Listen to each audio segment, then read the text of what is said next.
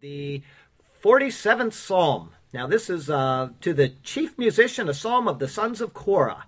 Oh, clap your hands, all you peoples. Shout to God with the voice of triumph, for the Lord Most High is awesome. He is a great king over all the earth. He will subdue, subdue the peoples under us and the nations under our feet. He will choose our inheritance for us, the excellence of Jacob, whom he loves, Selah. God has gone up with a shout the Lord with the shout, sound of a trumpet. Sing praises to God, sing praises. Sing praises to our King, sing praises. For God is the King of all the earth. Sing praises with understanding. God reigns over the nations. God sits on his holy throne. The princes of the people have gathered together. The people of the God of Abraham. For the shields of the earth belong to God. He is greatly exalted. Now I'd like to read you our sermon text, which is Genesis 42, verses 1 through 17. When Jacob saw that there was grain in Egypt, Jacob said to his sons, Why do you look at one another? And he said, Indeed, I have heard that there is grain in Egypt. Go down to that place and buy for us there, that we may live and not die. So Joseph's ten brothers went down to buy grain in Egypt. But Jacob did not send Joseph's brother Benjamin with his brothers, for he said, Lest some calamity befall him. And the sons of Israel went to buy grain among those who journeyed, for the famine was in the land of Canaan. Now Joseph was governor over the land, and it was he who sold to all the people of the land. And Joseph's brothers came and bowed down before him with their faces to the earth. Joseph saw his brothers and recognized them, but he acted as a stranger to them and spoke roughly to them. Then he said to them, Where do you come from? And they said, From the land of Canaan to buy food. So Joseph recognized his brothers, but they did not recognize him. Then Joseph remembered the dreams which he had dreamed about them, and said to them, You are spies. You have come to see the nakedness of the land. And they said to him, No, my lord, but your servants have come to buy food. We are all one man's sons. We are honest men. Your servants are not spies. But he said to them, No, but you have come to see the nakedness of the land. And they said, Your servants are twelve brothers, the sons of one man in the land of Canaan. And in fact, the youngest is with our father today, and one is no more.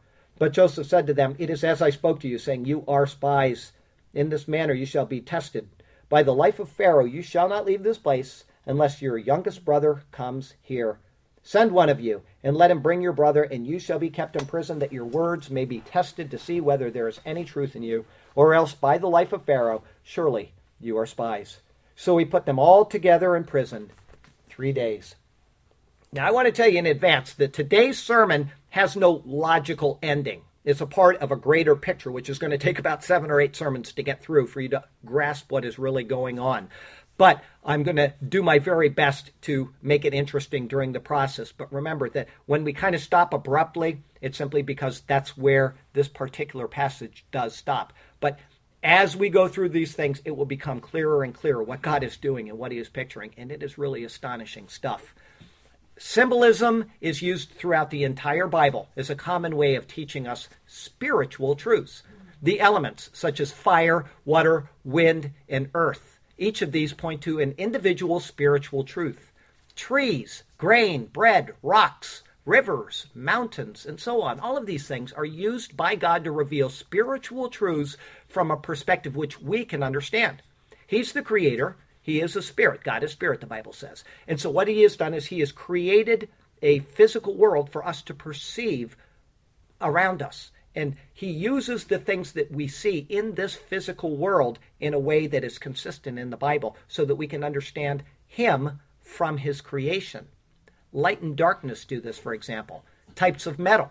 If you know what metal symbolizes in the Bible, it's consistent all the way through the Bible. Brass will do the same thing you have the times of the day. 3 p.m. in the Bible usually points to the same thing. I shouldn't say usually, it does. It, it, God is using 3 p.m. in the Bible for a reason, to teach us something. All of these things are used in a harmonious fashion to reveal other truths to us. Some are very easy for us to see, and others are hidden in such deep little recesses that they can be easily misunderstood or they can be misused. However, if you know the overall contents of the Bible, it is much easier to avoid error when you're evaluating these metaphors and other types of symbolism. There is this cohesive overall message, and each symbol is going to consistently reflect the intention of this message. So the question is do you know what yeast symbolizes? It's consistent all the way through the Bible. How about the number seven? God gives us the number seven, and He uses it consistently all the way through the pages of the Bible, as He does with every other number that you see. How about incense? Now, I'll tell you that the Bible explicitly tells you what incense means in the book of Revelation. So we don't need to guess what God is telling us. He tells us, and so we can go back and we can use that explicit uh, interpretation to know what he's talking about anytime incense is mentioned, all the way through the Bible. When you see things like this, a tree or whatever, make a note of it. Make a mental note as you read, because God is asking us to pay attention. He didn't throw in a lot of unnecessary detail when he gave us this book. Instead, he uses every single word as a wonderful display of wisdom and direction for us to grasp and then to follow. Now, I have a text verse for you today which comes from Zephaniah chapter 2. Gather yourselves together. Yes, gather together, O undesirable nation, before the decree is issued, or the day passes like chaff, before the Lord's fierce anger comes upon you, before the day of the Lord's anger comes upon you. Seek the Lord, all you meek of the earth, who have upheld his justice. Seek righteousness, seek humility. It may be that you will be hidden in the day of the Lord's anger. The day of the Lord is not something that's really easy to define in the Bible. It's used quite often to describe calamities of the past, but it's also used for the final great time of judgment on earth, which will be a earth which is so far removed from God that his Judgment is the only option that's left. When the tribulation period comes, it will also be, though, a time of renewal for his people Israel. They will be purified through the day of the Lord before they call on him and before he returns to them. And this is not mere speculation or one possible analysis of what may happen. You know, we've got some theologians that say that Israel's out and the church has replaced Israel. That is not right. This is not speculation. This is what will happen. And God has given us pictures of it in the book of Genesis to confirm that Israel has not been abandoned and the church has not replaced her. That's why he gave us the book of Genesis, is to unveil what he's going to do all the way through human history. Now, sometimes figuring these things out takes really, really hard work, but it is in the hard work that those rewards come out the most. So, together, Let's get back into the life of Joseph and earnestly seek to see the work, what God has done, and what He has placed there in this book for us to see. And so, may God speak to us through His word today, and may His glorious name ever be praised. Now, I have three thoughts for you today. The first is grain in Egypt. This is verses 1 through 5. Verse 1 When Jacob saw that there was grain in Egypt, so here we begin chapter 42 with Jacob and his family in the distress of the famine which has swept throughout the land. He has not been mentioned, get this, since chapter 37 when his sons brought to him the coat of Joseph which had been dipped in blood. That was 11 sermons ago. We have not heard about Jacob at all. He's now reintroduced into the story as the leader of the clan, but he is not the center of focus. It says that he saw that there was grain in Egypt. This immediately shows us that everything is governed by God in his providential care for his people. Here he is. He's sitting up in Canaan, not Egypt, and yet it says he sees that there is grain in Egypt. This means that someone told him about it as he passed through. For all we know, it could have been the same group of traders, and this is Charlie liking to speculate on things. It could have been the same group of traders who once carried his son Joseph down to Egypt. By hearing about the grain from them, or whoever it is that tells him, he sees that there is grain down in Egypt. This is a very common mode of the Bible where it uses the action of one thing in the place of another. In this case, that of hearing from the people who obtain the grain is used in the terminology applied to Jacob as if he sees the grain. But I want you to know something. A very unusual word for grain is used here. The word is shever, and it comes from a word which I was a little perplexed about what was going on in this as I was typing the sermon. All right, I see the word shever, and then another word is going to be used later, bar. And I, I was studying it, and I was certain in myself that these words are not being used synonymously. They're both translated as grain. And so I called my friend Sergio over here, and he was with his wife, and I said, You know, I want you to confirm this because he's from Israel, he speaks Hebrew, and I want to make sure that what I'm thinking is pr- appropriate so I can continue, continue down the line of the sermon without making an error. So I called Sergio and I said, There is this word shever. And before I even had a chance to ex- explain what I was going to say, he did that. It means to break. And that's what the Bible says. And he knew this connotation immediately. The idea is that either a kernel of grain is broken to get out the grain, or that the earth is broken up and the grain, uh, the, you know, the, the plant sprouts out of the earth. Now, this word is used only nine times in the entire Bible. The first seven of those times are in this account about Joseph during these sermons that we're going to be looking at. The other two are in Nehemiah and in the book of Amos, and both are used in connection with the Sabbath day. Okay, so you want to think of the word, this is just a memory tool for you. The word break, shever, and it's being used in connection with the Sabbath day. So think of breaking the Sabbath, okay? In the New Testament, we come across this account about Jesus, his disciples, and grain on the Sabbath. It says in Matthew chapter 12, at that time, Jesus went through the fields, grain fields on the Sabbath, and his disciples were hungry and began to pluck heads of grain and to eat. And when the Pharisees saw it, they said to him, Look, your disciples are doing what is not lawful to do on the Sabbath. So there you go, a connection for a breaking the Sabbath by breaking grain. Verse 1 continues Jacob said to his sons, Why do you look at one another? The picture here is one of absolute misery. There's nothing to do, there are no fields to plow, and there's only heat and misery from this famine. In the case of this particular picture that we can get in our head, sitting around and looking at each other seems all that you can do. It is life in a rut and is one without hope and one without direction. That's what we're seeing in this verse right here. And I'm going to give you an example of this that I see every single week. And quite a few people have gone with me on a Saturday and seen this. Go down to the uh, the uh, projects in Sarasota, and I do this every week of my life unless I can't go. But we've been doing this six years, and the three of us, there's a, a core team of three, have never missed a weekend in all six years, not one weekend. So we go down there and we see people that are in a rut.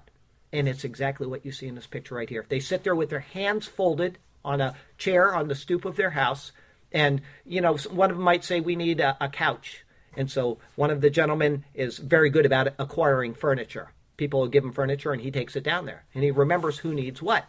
And they're so in a rut, and I mean this literally, that we will have a couch and we'll be walking it up to the door and they won't even get out of that chair to open the door. They're in that much of a rut that they can't even. It's like the uh, the proverb that says that the lazy man puts his hand into the bowl and he won't bring it back to his mouth, and that is life in a rut. And mm-hmm. that's what these guys are in right here. They they can't see anywhere beyond their own situation. And I have to tell you this this is a self inflicted wound for the most part down in the projects because people get money from the government and then they figure, well, I don't need to do anything in order to get money from the government. And then the government perpetrates it more by giving them a little more or this benefit or that benefit, and it becomes bondage to them. That is life in a rut. And there is a point where we have to actually stand up and say, I am going to earn my own way in life. And that's what we see in the verse that's coming right now, verse 2. And he said, Indeed, I have heard that there is grain in Egypt. Go down to that place and buy for us there, that we may live and not die. This verse now explains the previous one. Jacob didn't actually see the grain in Egypt. He heard about it, but he perceived it with his mind's eye. All right? He now perceives this glimmer of hope in the prospect of eating a full meal once again. And so, in that hope, he directs the sons to head to Egypt so that they may live and not die. The second verse, right here, once again uses this word shever for grain. Jacob is telling them to go buy it for the family to keep them alive. And this is more important than one might realize while flipping real quickly through the pages of the Bible as you read a story like this. A famine is not something that just affects people in the short term. If it were to start raining that day on Jacob's head, it would still be one full season before food would start coming up out of the ground in usable quantities. Other than grass for animals, which comes up much more quickly, the straits would not go away without action at this time. And that is exactly the picture that we can apply to our own lives in knowing the Bible. If you don't know the Bible now, when the future famine comes, guess what's going to happen? You're going to be sitting there without any direction from the Lord. And even if you pick up the Bible and say, I want to seek the Lord's face because I'm in this dire straits in my life, right? I'm going I'm going to see what God wants. It's going to take you that full year to know what God is trying to tell you because the Bible is not a simple book to read. You don't just pick it up and suddenly get inspiration out of it. You have to start reading it and you have to start feeding on it every single day. I'll, I will tell you again, as I've said this several times, when I started reading the Bible, I never talked to anybody about Jesus. I just sat in the back of my store right down the road here and I read it every single day, 10 hours a day, and I would complete it in a week. And then I'd start reading it again. And for two full years, I did this. That's how I read the Bible that, that early time of my coming to Christ. And I will tell you that after about a year and a half, I'd read the Bible, you know, how many times? You do the math. And I was over at uh, the uh, where my children were going to school. There was also a church there. And the pastor walked up and he asked if I knew the Lord, and I said yes. He turned away from me and he said, "Do you uh, know the Lord?" To my wife, and she said, "No, it hasn't hit my uh, uh, hasn't hit me like it's hit my husband." Okay. Now I had been married to this woman all these years, and I'd come to Christ, and I had no idea how to tell her about Jesus Christ, even though I'd read the Bible, you know, how many times.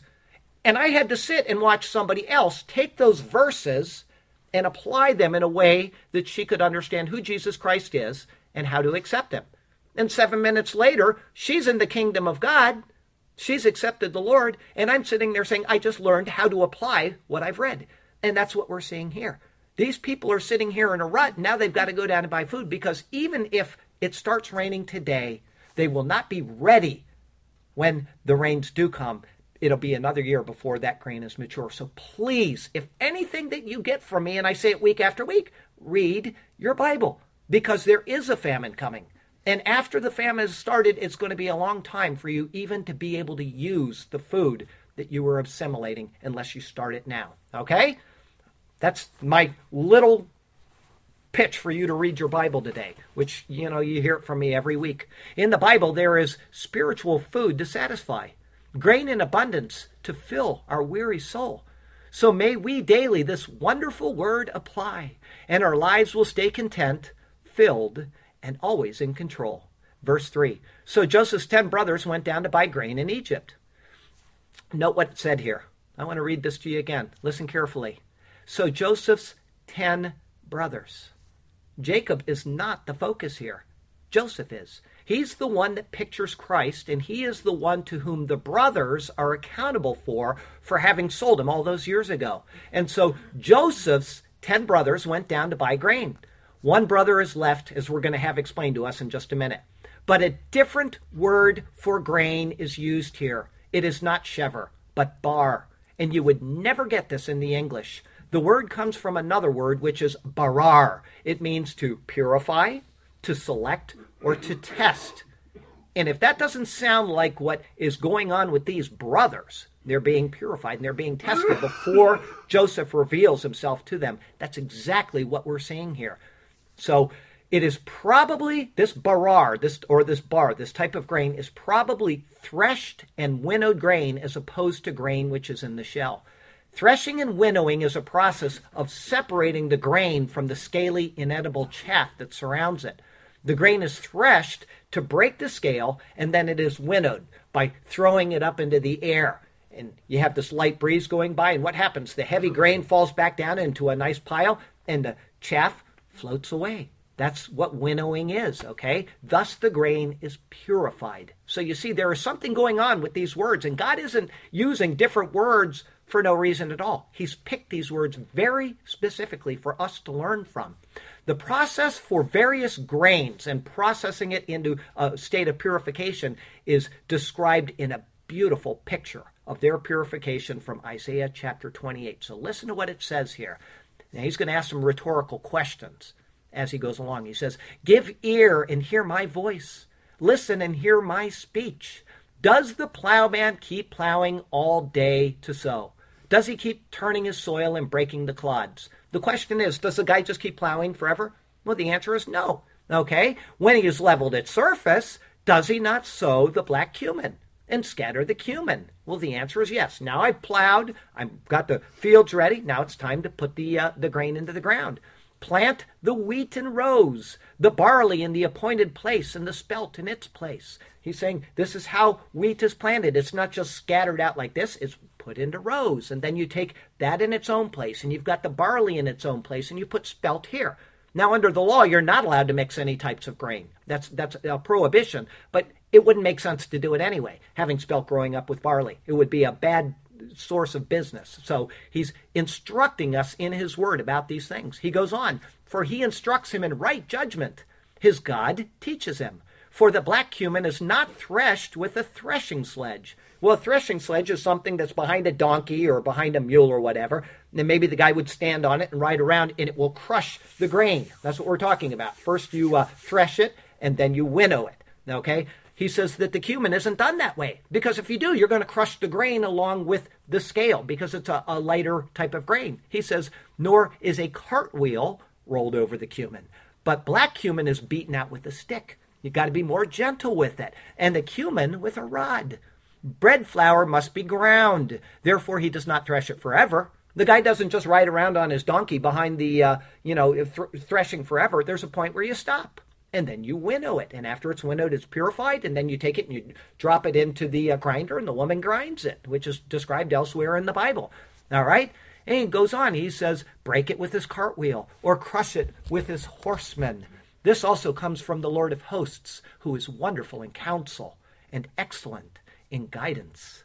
From the mind of God comes the grain, and from the mind of God, he instills in man the ability to do these things, to, to multiply grain and to have a great harvest. And that's what he's saying right here. And then in Zephaniah 3, in the ninth verse, the word barar, which is where the word bar or purified grain comes from, is used speaking of the language of the people being purified. And this has happened during our lifetime, and it continues to happen in the nation of Israel. It says there, For then I will restore to the peoples a pure language. Now remember, 2,000 years, Israel did not speak Hebrew. The only Hebrew was in the synagogues, and nobody spoke it. They spoke whatever language they were speaking at the time. My friends here, one of them is from, uh, his family is from Russia. Well, they spoke Russian up there. They made Aliyah down into Israel. And when they arrived in Israel, what did they teach you in the school when you were in uh, uh, when you went to school in Israel? Did you they teach you Russian? No. What language did they teach you? Hebrew. Hebrew. The language is being purified, according to Zephaniah, in our lifetime, so that these people will. Why? Here's what he says: that they may all call on the name of the Lord to serve Him with one accord. God is preparing His people prophesied in the book of Zephaniah, pictured in the book of Genesis. And so that you can you can see that there's a contrast between these grains, shever and bar, and that they're not being used synonymously. Both types of grain, bar and shever, are used in one verse from Amos 8. It's the third verse. Listen to this. When will the new moon be passed that we may sell grain, shever, and the Sabbath that we may trade wheat, bar, making the ephah small and the shekel large? falsifying the scales by deceit. So he even throws in a little rhyme for us in the Amos 8. It's wonderful. If you were here last week, you may remember because I quoted a large portion of, portion of Amos 8. It was that passage which referred to the famine for the Word of God, and it's used in symbolism the swelling and the subsiding of the Nile River, just as we're seeing in the book of Genesis. It is not coincidence that the same chapter and passage mention both grains that are mentioned now in this passage of Genesis. God is showing us these things very carefully and very meticulously throughout the pages of the Bible. Now, from chapter 42 through chapter 45, these two words, shever and bar, are going to be used nine times. Shever six times and bar three times, and each time they're used, I'm going to try to remember to mention to you it in that context so that you can keep analyzing what's going on and maybe find out even before I tell you what God is telling us. After the last time they're used, I'm going to try to explain the entire thing. Each word is used very carefully and methodically to point to something else, which is concerning Israel and it is future to us right now. To help you, I want you to remember that Jesus uses the grain as in a parable of the sower. If you remember the parable of the sower, he sows some here and some here in Mark chapter 4. If you read that now, you may get a better picture of what God is trying to tell us in this passage about Joseph in Genesis. Now, I'm not going to quote that today, but I will quote it in a future sermon. All right? The symbolism is perfectly clear if you can make this connection. And so you can get a spiritual picture of other agricultural metaphors that God is using. Listen to what John the Baptist says concerning the winnowing process in Matthew chapter 3. Okay? This is speaking of God's judgment. I indeed baptize you with water under repentance, but he who is coming after me is mightier than I, whose sandals I am not worthy to carry. He will baptize you with the Holy Spirit and fire. His winnowing fan is in his hand and he will thoroughly clean out his threshing floor and gather his wheat into the barn, but he will burn up the chaff with unquenchable fire. So the, you see, he's using all the way through the Bible very consistently these metaphors so that we don't make the error of bad theology. He's being very meticulous about this. Now, to help you think all of this through, remember that Joseph is picturing Christ he was sold off to the Gentiles, just as Jesus was betrayed by the Jews and sold off to the Gentile nations. The brothers picture Israel. They are going down to get grain from Egypt where they will meet Joseph. Israel will eventually again meet Jesus. The symbolism is absolutely clear here. The grain is the word of God. Jesus tells us that explicitly. All right? And all of this is happening during the seven years of famine at Joseph's time. These picture the seven years of tribulation which are coming in the future, the day of the Lord we mentioned earlier. Now, as we continue along, you have to try to keep these pictures in mind. Israel, Israel. It is all pointing to Israel after the church age and their divinely appointed meeting with their long estranged Messiah. God is showing us in Genesis so we don't err now and we can see what's coming in the future. These 10 sons are going down to Egypt together for probably a few reasons. Okay? The first would be for safety. As a group, they're much less likely to get robbed. Also, grain is probably, we don't know this, but is probably sold by the individual, and so 10 individuals can buy for 10 families. And finally, even if somebody could go down and purchase any amount of grain, they're taking their servants, and along with them, they can carry much more than just one person. So this is why God is orchestrating the way He is for our future pictures. He's making sure that all 10 go down right now. Verse 4 But Jacob did not send Joseph's brother Benjamin with his brothers, for he said, Lest some calamity befall him. Jacob lost his favorite boy Joseph. Benjamin is the only son left from Rachel. All right? And so he is the only connection to this most important part of his life. And because of this, and in order to spare him from any more possible mishap, he keeps Benjamin at home. And he uses a word here that indicates some sort of personal injury. Whatever could happen, he is going to do his very best to keep it from happening. The journey is going to have to be made without Benjamin. But I want you to remember, and I want you to keep this in your mind as we go through these sermons, that Benjamin also pictures Christ in another way. That's very important that you remember this. His name means son of the right hand. And I have been going through these sermons. I type them about seven in advance. And this week I typed Genesis 44, 1 through 17. And when I got there, it all made sense. It is astonishing. So if you go read those passages today, Genesis 44, 1 through 17, you're going to see that they go down there and they have a meal and then they leave their brother. And Joseph takes a cup and he sticks it into the grain of Benjamin. Okay? And then they have to come back and they have to face Joseph again because supposedly Benjamin stole the cup. What is that cup pointing to? I'm going to tell you what, it is astonishing. It is astonishing what God is showing us in the future, which is going to happen in Jesus Christ and then which is going to happen even 2,000 years after that in the nation of Israel when Christ returns to them. And it is all given to us right here in the book of Foundations. Verse 5 Then the sons of Israel went to buy grain among those who journeyed, for the famine was in the land of Canaan. It's apparent that this famine was very widespread because there were other travelers that were heading down to Egypt with the brothers. There are other recorded famines in the book of Genesis, but they were localized. This one covers the entire land. And if it wasn't so, there would have been no need for the family to go all the way down to Egypt. Instead, they could have gotten something closer by. You know, they could have gone over to Moab, or maybe they could have gone over to Syria, or whatever. But they are going down there because there's this famine that covers all of the land.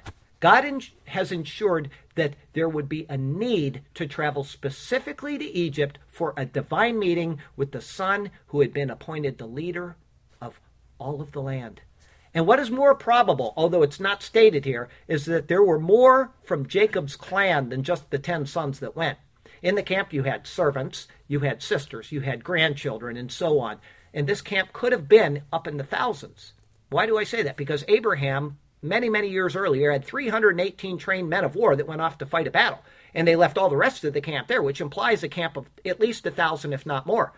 Isaac inherited that, and he acquired more wealth in the process, much more. And then after that, Jacob acquired much wealth up in Mesopotamia. He came down into the land, and then he inherited Isaac's camp. So there is this very large camp of people that are dependent on these 10 sons and probably many servants that went along with them. Our second thought today the governor of the land, this is verses 6 through 9. Verse 6 Now Joseph was governor over the land, and it was he who sold to all the people of the land. Joseph is called the governor. The term in Hebrew is shalit, and it is where the Arabic word that we know as sultan comes from. Some believe that they adopted the title of sultan because of the example of Joseph in this story. He is the premier example of such a position.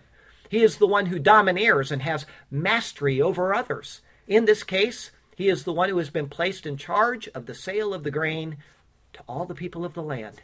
Verse 6 continues And Joseph's brothers came and bowed down before him with their faces to the earth.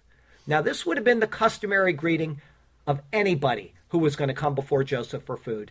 Because of his position and because of his ability, which at this point literally controlled life and death, when a customer came forward, they would bow right to the earth in a sign of submission.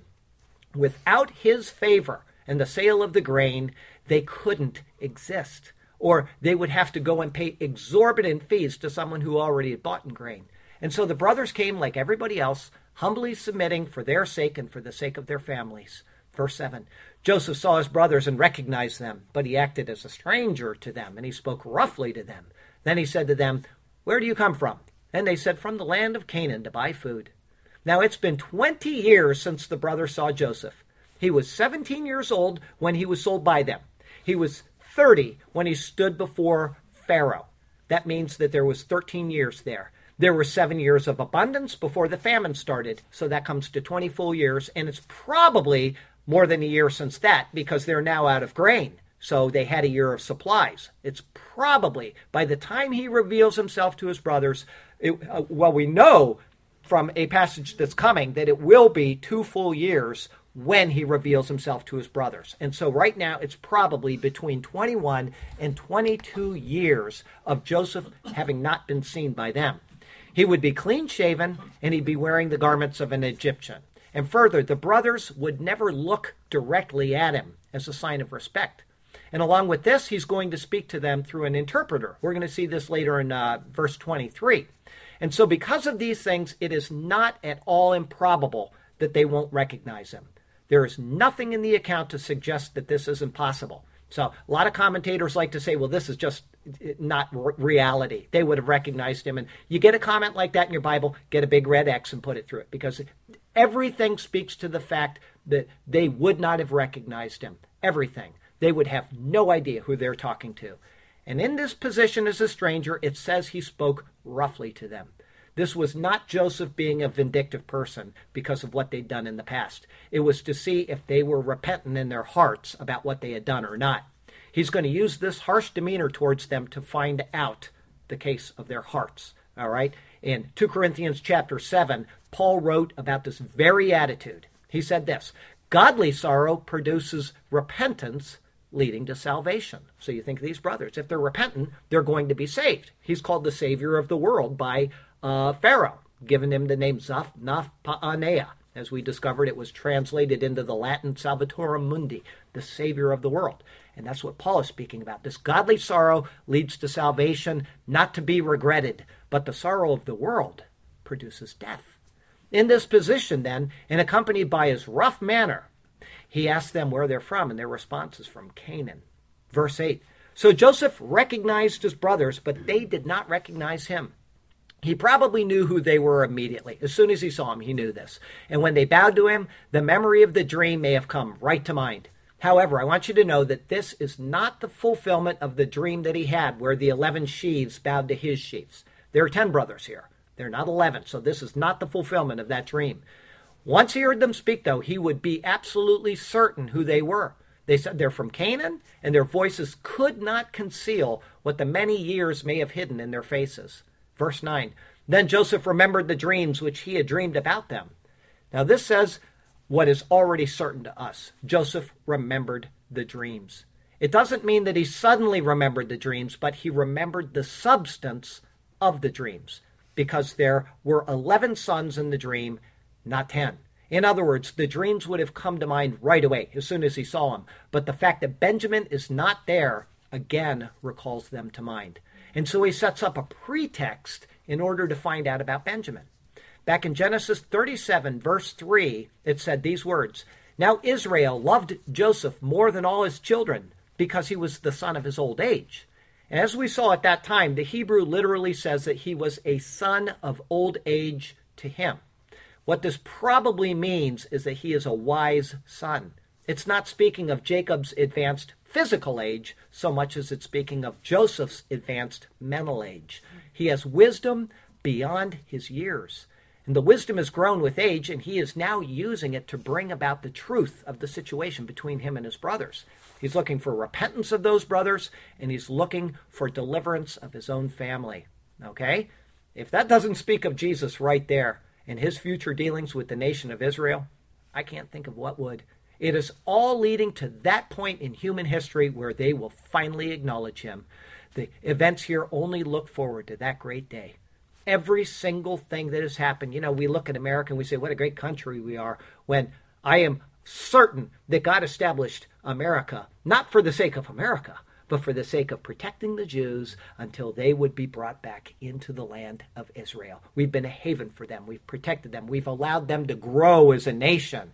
And now we're starting to depart from the Lord, and Israel's beginning to be the focus again. Now, I love this nation. But I have to tell you what, that when the rapture happens, this nation has got no bearing in God's plans. It is all about this group of people. And that's what we need to remember. And we can see how God is unfolding this in human history to meet this final end right there. Verse 9 continues, and said to them, You are spies. You have come to see the nakedness of the land. His reason for holding them in jail is this verse right here. He calls them spies. And by doing so, it will justify how he deals with them. The term spies here is the Hebrew word meragalim. It's a word which means to go about on foot. He says that they've come to see the nakedness of the land. Well, this is what spies do. They go about on foot and they look for vulnerabilities in the cities. They look for vulnerabilities in their infrastructure, and they do so in the military, and in any other way that would allow their allies to conduct battle against them. Now, when a person is naked, as he says, you've come to see the nakedness of the land, they are completely vulnerable. But what will they do? They'll cover their most private parts at the expense of their more vital parts. And this is what spies look for. The grain and the gold would be protected, and this would leave areas open which are actually much more vital, such as the Nile River, which runs right through Egypt, or maybe the walls have weaknesses. And this is what he is accusing his brothers of.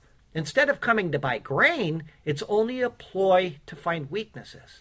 If they brought many servants along with them, then it would seem all the more probable that they were working as spies, as a big group.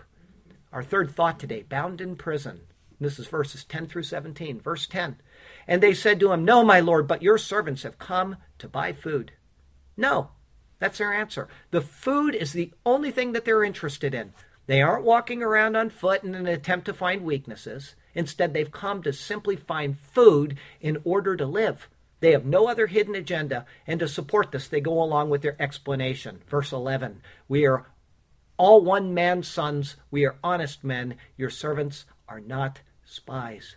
In their defense, they make what would be otherwise be an absolutely impossible claim. It would be unheard of for 10 brothers from the same family to be spies like this. If one of them got caught, then all would get caught, and there'd be no one left to execute the plan. It would be beyond logic for 10 brothers to be spies working together at the same time, even if they had other servants that came along with them. Verse 12. But he said to them, No, but you have come to see the nakedness of the land. The wisdom of Joseph is being displayed right here. Instead of accepting their words, which is completely unnecessary, he continues to accuse them. They are 10 people, and remember, they're born from three different mothers. Because of this, they would have different features, and so there's no need to accept their words at face value. In order to get them to offer more information, which he knows will be forthcoming, he once again says that they've come to search out the land and all of its weaknesses. Verse 13 And they said, Your servants are twelve brothers, the sons of one man in the land of Canaan, and in fact, the youngest is with our father today, and one is no more. To support their claim here, they give information. But in giving this inf- information, they're only going to dig themselves in a little bit deeper. What they think is a full explanation is one which will continue to allow Joseph room to accuse them. They say they're 12 brothers. Well, that's no problem. And then they're sons of one man back in Canaan. That would explain the different looks. Sons of one man implies more than one wife, so no problem there. But then they claim that the youngest is with their father. Now that's a problem. If they had explained why he was with the father, such as if he were too young or he was an invalid or whatever, it would be harder to disbelieve him. But why would one brother of 12 brothers who were all over 35 years of age not be with them? If they were honest people, he'd be needed to buy grain as well. You see the logic there? And finally, they almost morbidly finished their statement saying this in Hebrew Veha echad enenu. Speaking in what is called an elliptical sentence, they simply say, and the one, no. Now, an elliptical sentence does not mean a sentence with an ellipsis. If you know what an ellipsis is, it's the three dots that supply missing information. That's not an elliptical sentence. An elliptical sentence refers to a sentence with missing information. If you say to me, What is a beard? the complete answer would be a beard is the fluffy hair on Charlie's face. Okay? That's an that's a complete sentence. But an elliptical sentence would be a fluffy bit of hair on Charlie's face. It leaves off a beard is. So they have this inability to state that Joseph is dead. And they simply say, and the one, no. It is inferred that he's dead. But the inference would be, as Joseph knows all too well, Wrong.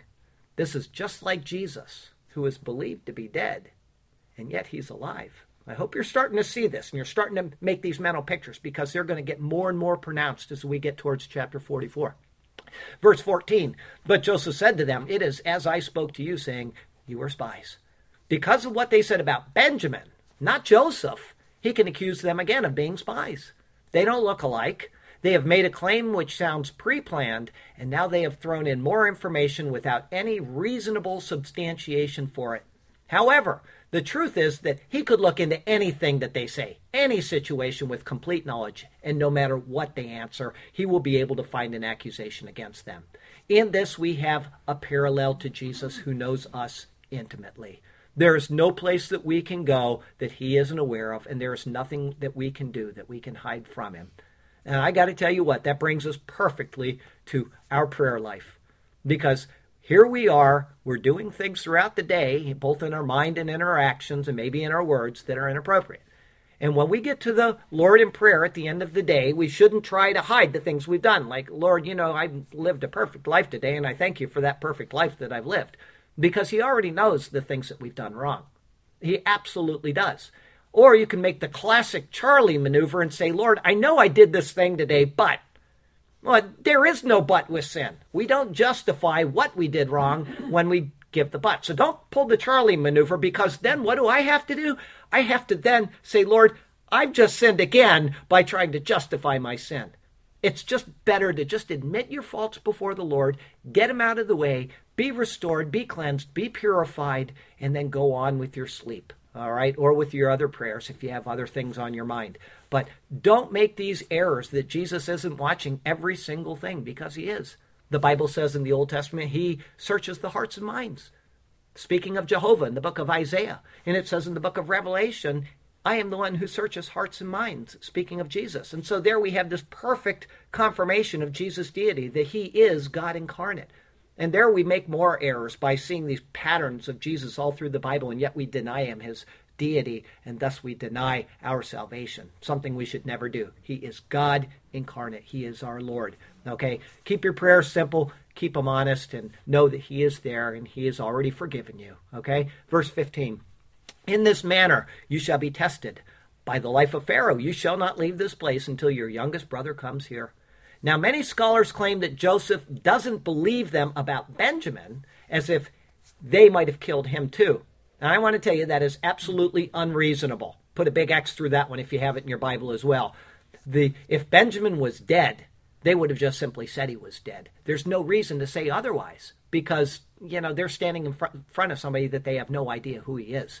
Joseph would have every single reason to believe that Benjamin was home with his father. First, the dream that he had before was very specific and he knew that it was from God. Secondly, he would know how important Benjamin was to his father Jacob, now that he's supposing that Joseph is dead. And so he tests them with a vow on the life of Pharaoh. But again, he uses an elliptical. The Hebrew says, life of Pharaoh. So Joseph is either saying, saying by the life of Pharaoh, or he's saying, as Pharaoh lives. Either way, he's calling on the highest authority in the land as a witness that he now will demand what will come about, and the sentence will be executed by, by saying this about Joseph, in other words. Verse 16 Send one of you, and let him bring your brother and you shall be kept in prison, that your words may be tested to see whether there is any truth in you. Or else, by the life of Pharaoh, surely you are spies.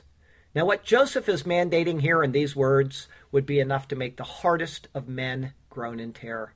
They are in dire need for food, and all of their family back in Canaan is as well. There's an entire camp of people who belong to Jacob who need to be fed, and the horrifying thought that maybe Benjamin is going to need to be brought down to Egypt.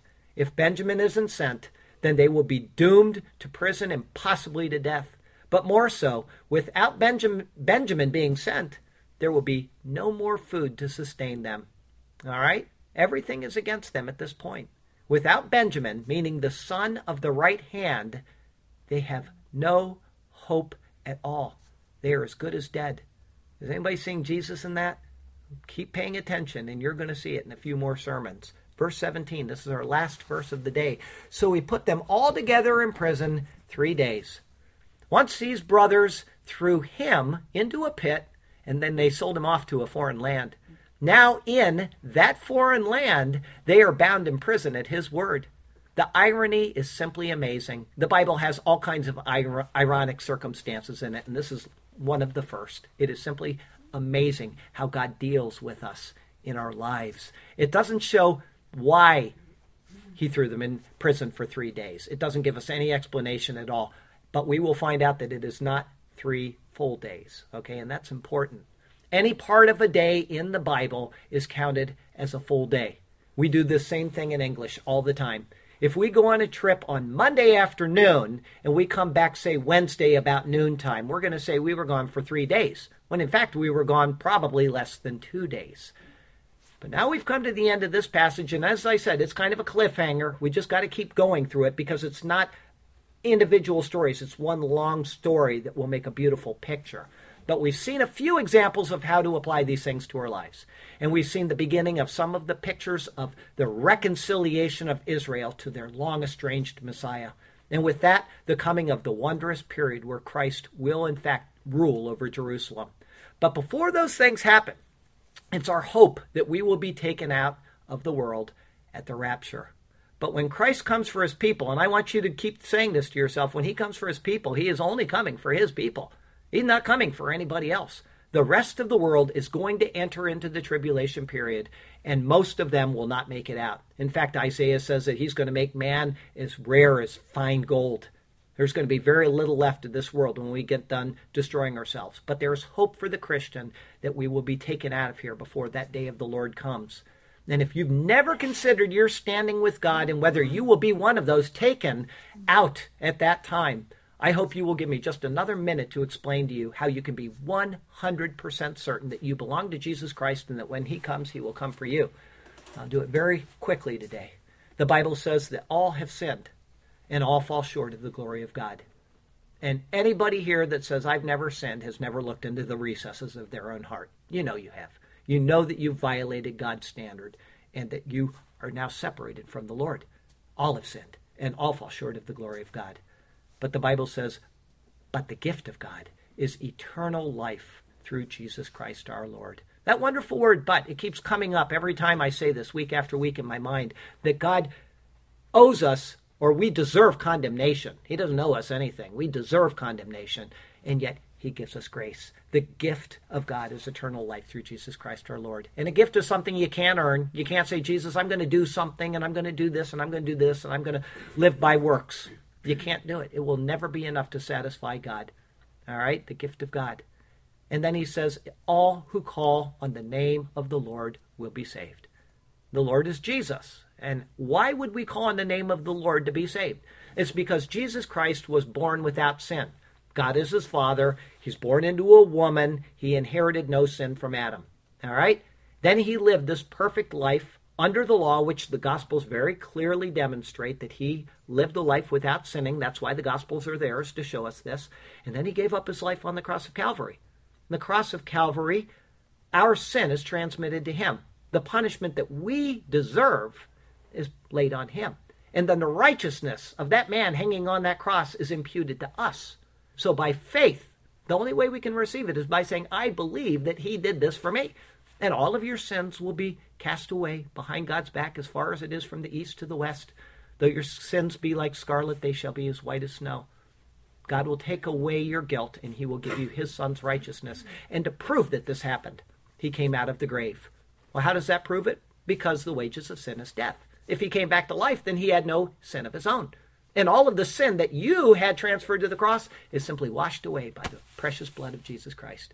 You see the marvel of what God has done for us.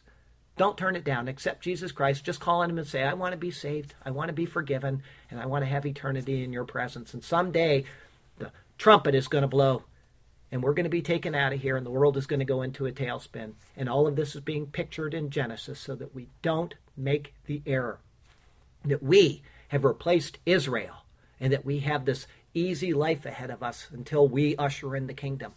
God has a plan for Israel, and if He has a plan for Israel, then He has a plan to get us out of here before that occurs. Okay? Trust the Lord Jesus. Here's our closing verse for today. It's Zechariah chapter 10. Talk about the Lord coming for us and how certain these things are and how wonderful He is and how faithful He is to the people of Israel. Listen to these words I will strengthen the house of Judah. This is speaking of the future. This has never been done in the past. So here we go. I will strengthen the house of Judah and I will save the house of Joseph. I will bring them back because I have mercy on them. They shall be as though I had not cast them aside, for I am the Lord their God, and I will hear them. Wonderful stuff from God. Isn't that wonderful? Here we go. Uh, next week's sermon will be Genesis 42, verses 18 through 28. What's that, 11 verses? It's called The Lord Provides the Grain. Today was the giver of the grain. Today is the Lord, or next week is the Lord provides the grain. Okay? Um, I would like to tell you this before you uh, we finish up with our uh, weekly poem that the Lord has you exactly where He wants you, and He has a good plan and a purpose for you. So call on Him and let Him do marvelous things both for you and through you. All right? Our poem today is called There is Grain in Egypt. And for the people that have never been here before, I started with Genesis 1 1, and I've taken our passages that we look at each week and I've put them into a poem. So that very soon we'll have a whole poem of the book of Genesis, and it'll help you to memorize maybe or whatever. But here we go. This is Genesis uh, 42 1 through 17. When Jacob saw that there in Egypt was grain, Jacob then said to his son, said, Why do you look at another again and again? What kind of thoughts are there in your head? And he said, Indeed, I have heard that in Egypt there is grain. Go down to that place. To delay would be absurd, and buy food for us there, our lives to maintain, that we may live and not die. It may be a long shot, but at least let us try. So Joseph's ten brothers went down to buy grain in Egypt without further descent. But Jacob did not send Joseph's brother Benjamin with, him, with them, for he said, Lest some calamity befall him. And the sons of Israel went to buy grain among those who journeyed to, for the famine was in the land of Canaan so dry, going to Egypt was the right thing to do. Now Joseph was governor over the land, and it was he who sold to all, to the people, and by his command, to all the people, great and small. And Joseph's brothers came and before him bowed down, with their faces to the earth, to the man in Egypt of great renown. Joseph saw his brothers. Yes, his eyes were attracted and recognized them right away. But to them, as a stranger, he acted and spoke roughly to them, and surely to their dismay. Then he said to them in a manner shrewd, From where do you come? And they said, From the land of Canaan to buy food. Would you please sell us some? So Joseph, his brothers, he recognized, but to them he remained disguised. Then Joseph remembered the dreams which them he had dreamed about, and said to them, You are spies. You've come to search us out. You have come to see the nakedness of the land, to surely search us out. This I understand. And they said to him, No, my lord, but your servants have come to buy food. Please hear the truth now in our word. We are all one man's sons. We are honest men, faithful and true. Your servants are not spies. It's not something that we would ever do. But he said to them, No, but you have come to see the nakedness of the land, and if attacked, whether we would succumb. And they said, Twelve your servants are, brothers, the, mans of, the sons of one man. In the land of Canaan we have traveled far, only to feed our family is our hopeful plan. And in fact, the youngest is with our father today, and one is no more. Truthful words are the words we say. But Joseph to them said, It is as I spoke to you, saying, You are spies instead. Watch your words, with fire you are playing. In this manner tested you shall be by the life of Pharaoh, my words thus sincere. You shall not leave this place ever, you see, unless your youngest brother comes down here. Send one of you, and let him bring your brother, and shall be kept in prison each of you, that your words may be tested in this thing, to see whether there is any truth in you. Or else by Pharaoh's life, surely you are spies, come to bring us strife.